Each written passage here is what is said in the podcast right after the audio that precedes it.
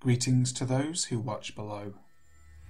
Today I have a story full of truly creepy paranormal entities, including not one, but two demonic pig creatures. Before we get into the stories properly, I just want to let you know that you can now become a member of the channel. I've only set up one membership level and I'd like to keep the price quite low just because it's tough times that we're living in. But if you want to show your support for the channel and maybe get a couple of perks, feel free to check out the link I've put in the description box below. So, with that out of the way, on with the stories. The Thing in the Hallway by Dark Star. This incident took place in 1992 in Orange Cove, a tiny town near Fresno, California. My wife Jen's mother had passed away unexpectedly that September, and we were there from LA to attend the funeral and help out Jen's dad Bob wherever we could. We didn't know that her father would die within a month. As it turned out, we were in a one month period between funerals. Jen's parents lived in an old adobe house that her grandparents had built in the 1940s. It was in an orange orchard, and as far as anyone knew, there had never been anything else built on the land before the house was constructed. It had a large, almost square living slash dining room, a kitchen on one side, and a hallway opening off the other side. Along this hallway was a window looking out to what had once been a porch, but was now an enclosed laundry room, a bathroom on the left, and two bedrooms on the right. There was also a door for a hall closet between the bedroom doors. To get to the bathroom, you had to walk all the way down the hallway past the closet. The hallway had no lights or electrical outlets, and a window at the far end held bits of decorative glass like insulators and jars. At night, it was as if the glass panes of the window had been painted on the outside with black paint. No light came from neighbours or street lights, because there were none. The night after the funeral, we were sitting with Jen's father at the big dining room table. Jen's sister Cynthia was also there, it was hot and very dark outside and inside the house. The lamps in the dining room weren't very bright, and at some point during the visit, I needed to answer the call of nature, so I walked down the dark hallway, heading for the bathroom door I knew was far down on the left hand wall. When I passed the closet door, the most amazing thing happened to me. For some reason, every hair on my body stood straight up and I felt what seemed to be a massive charge of static electricity on my chest. There was no reason in the world for it. I had touched and seen nothing in the hallway. It was so strong I could barely breathe. After standing for several seconds in complete shock, I continued on to the bathroom, where I completed my task with great difficulty, as the strange tingling effect was still in full force over my entire body and was very, very distracting. I had never felt anything like this in my life, and I have been electrified and shocked by Van de Graaff generators, Tesla coils, capacitors, and magnetos, amongst other electrical gadgets. This was absolutely and completely different. I walked unsteadily back down the hallway, and the effect just stopped dead as I entered the big room. I walked over to my wife, who was in the kitchen, and said, what the hell is in that hallway? My wife knew exactly what had happened. I was white as the proverbial sheet, and my hair was still standing on end. She simply said, Well, I see you've met our ghost. Her sister then exclaimed, What? You knew about the ghost too?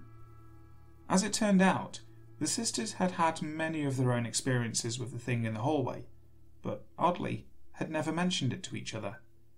When other family members who had visited the house over the years were later asked if they had ever noticed anything odd about the hallway, all of them replied that they did not like it and hated having to go down it in the dark to use the bathroom.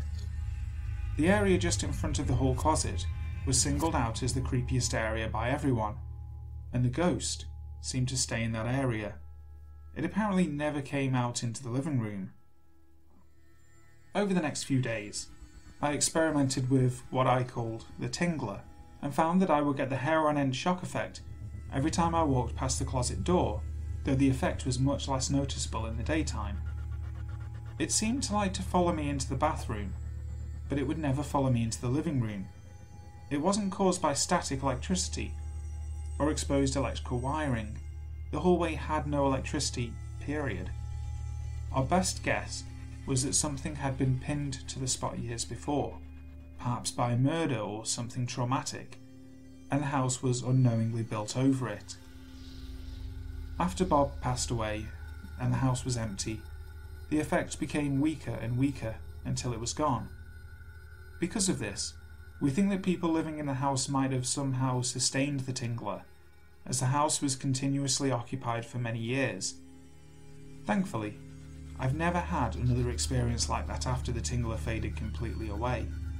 We visited the people who bought the house a few years later and walked down that hallway, and it was still gone. I still wonder though. The house was built with a wooden floor about a foot above the ground, which I don't think was disturbed in that area by the construction. If someone dug under the old floor where I first encountered the Tingler, what might be found buried there? Gives me a tingle just thinking about it. Demonic Entity Outside My Window by Sylverio Sanchez. In 2004, on October the 31st, I witnessed a very disturbing image that still haunts me even today, now that I'm 25 years old.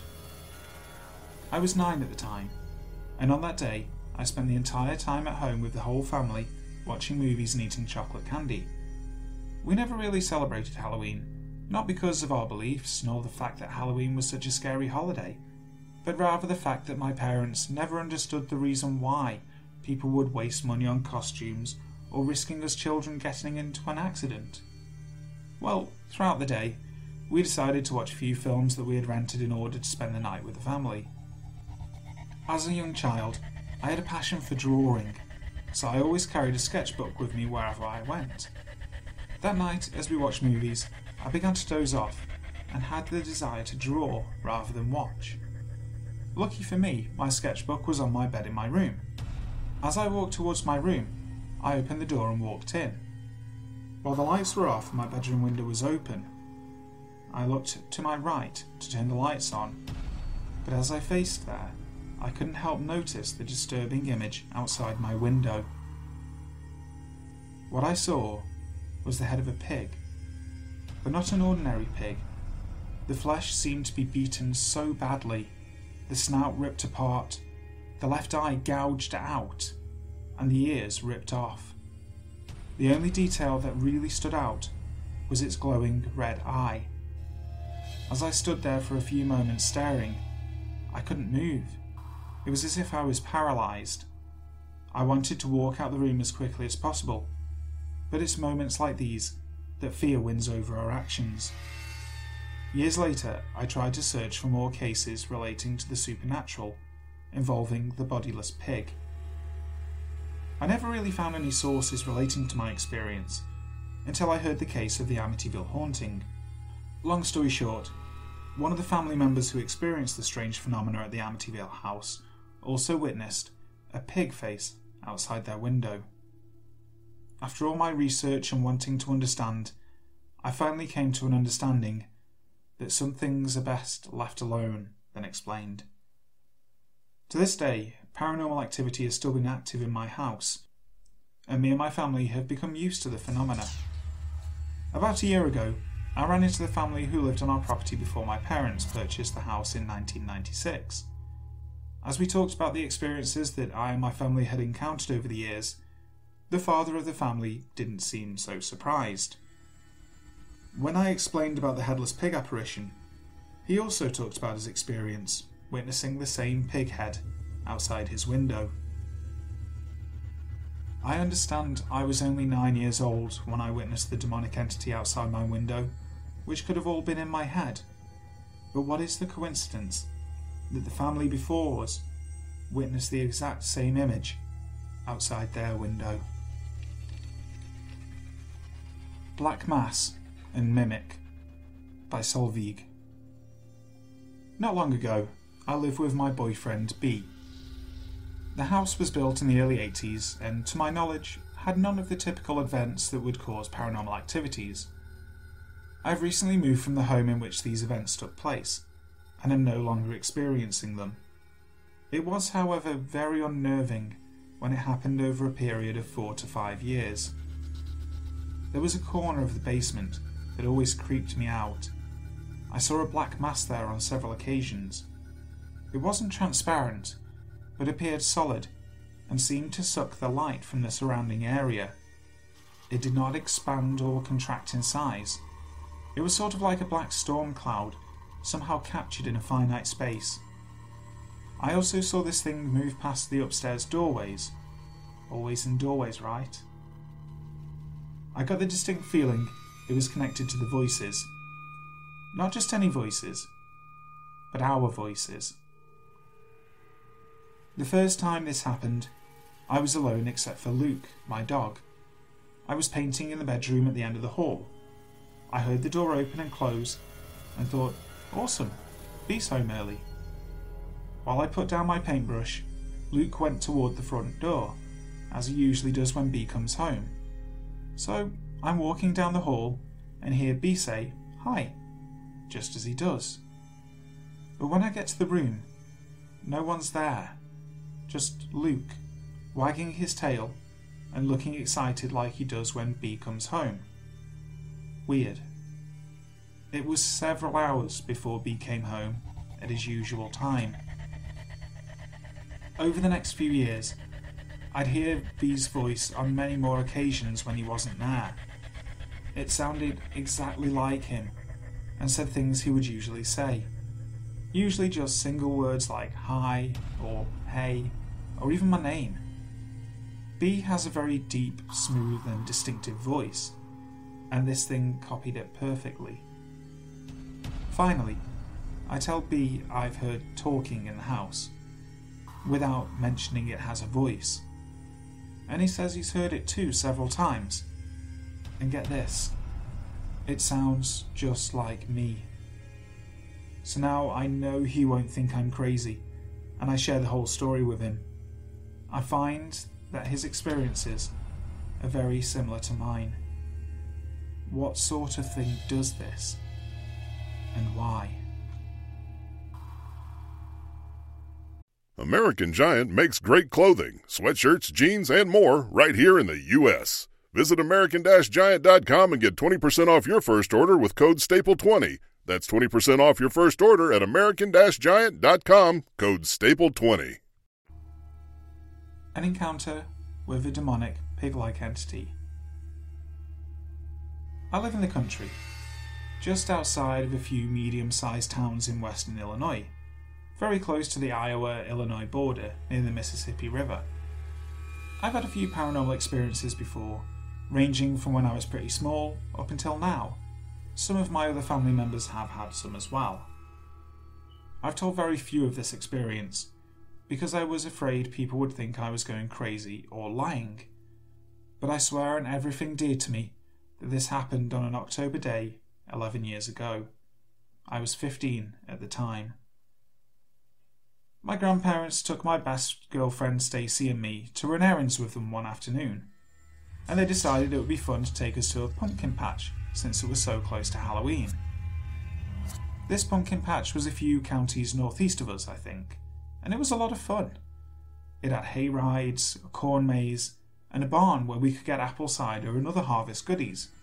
Of course, it also had a really big pumpkin patch where we could pick our own pumpkins right off the vine. There were quite a few families with young kids there that day. I remember it was really sunny and unseasonably warm for October. Grandma and Grandpa told us we could go off on our own and explore the farm. So Stacy and I made off for the pumpkin patch, which I think took up about six acres. I think that's what the sign on the road said anyway. The patch was just huge and sprawling. The patch wasn't laid out in a straight, level field or square like a lot of them are. There were these little dirt paths, hills, a stream, and small thickets and patches of trees that separated and split up parts of it. It twisted around a corner, behind the woods a little. Stacy and I were having fun walking the length of the pumpkin patch and exploring all the little nooks and crannies of the field, and we finally turned around that corner at the very tail end of the patch. so that we were out of sight of the main farm where my grandparents and all the other customers were. When we went around that bend, we saw that we were facing a pretty dense thicket with lots of trees. We could see that the woods extended up a decent sized hill, and there was a rocky crevice forming part of that hill. There was water running down the crevice in the form of a small waterfall that emptied into a brook at the bottom and ran into the woods somewhere out of sight. I remember we just stood there in awe because it was really pretty, with the sunlight shimmering in the water and all the red and orange leaves falling all over the place. Stacy got the bright idea to see how far back the brook went from the waterfall. Stacy was always rather bossy, and though I felt like we shouldn't, we went anyway because I didn't want to argue with her. We stepped over the boundary at the end of the pumpkin patch and into the thicket. Almost immediately, after about ten steps following the stream, we came upon a small brick building. I don't really know what it was for, but it was made of red brick, was pretty low to the ground, and had a squarish hexagon type shape to it. It had a chimney up one side, a door made of metal, and a window on at least two sides of it. It was way too small to be a house, even for one person. It reminded me of the little bathroom buildings found in some public parks. And here's where the terrifying thing happened. When Stacy and I walked around the side to inspect it, in the window on the right side of the building, there was a face peering out at us. I know this sounds stupid, but it looked like a pig with pitch black fur or skin on its face, opaque red eyes, and really long, sharp teeth hanging out of its mouth. The teeth weren't long tusks like a boar's, it didn't have tusks. They were more like human teeth of all the same length. They were just freakishly long, jutting out of its maw. The expression on its face is what scared me the most. It looked mean, angry, or hostile. It looked like it wanted to hurt us. And it must have been tall, because I could tell it wasn't on all fours like a regular pig would be. To be looking out the window, it had to be standing on, or at least hunching over, like a man, on two feet. As soon as Stacy and I set eyes on this creature, she said, Oh my god. And the thing screamed. It was like the sound a cow makes when it's mad or stressed, but crossed with a human. It wasn't a scared shriek, it was like it wanted to attack. As I said, I got the feeling that it wanted to hurt us or was angry that we were out there. We both screamed and almost pushed each other over trying to run from that little building. I didn't know if it was behind us or not, but I was in survival mode and didn't look back to check. We finally reached the edge of the pumpkin patch, jumped over the brook, and ran the whole six acres to the farm.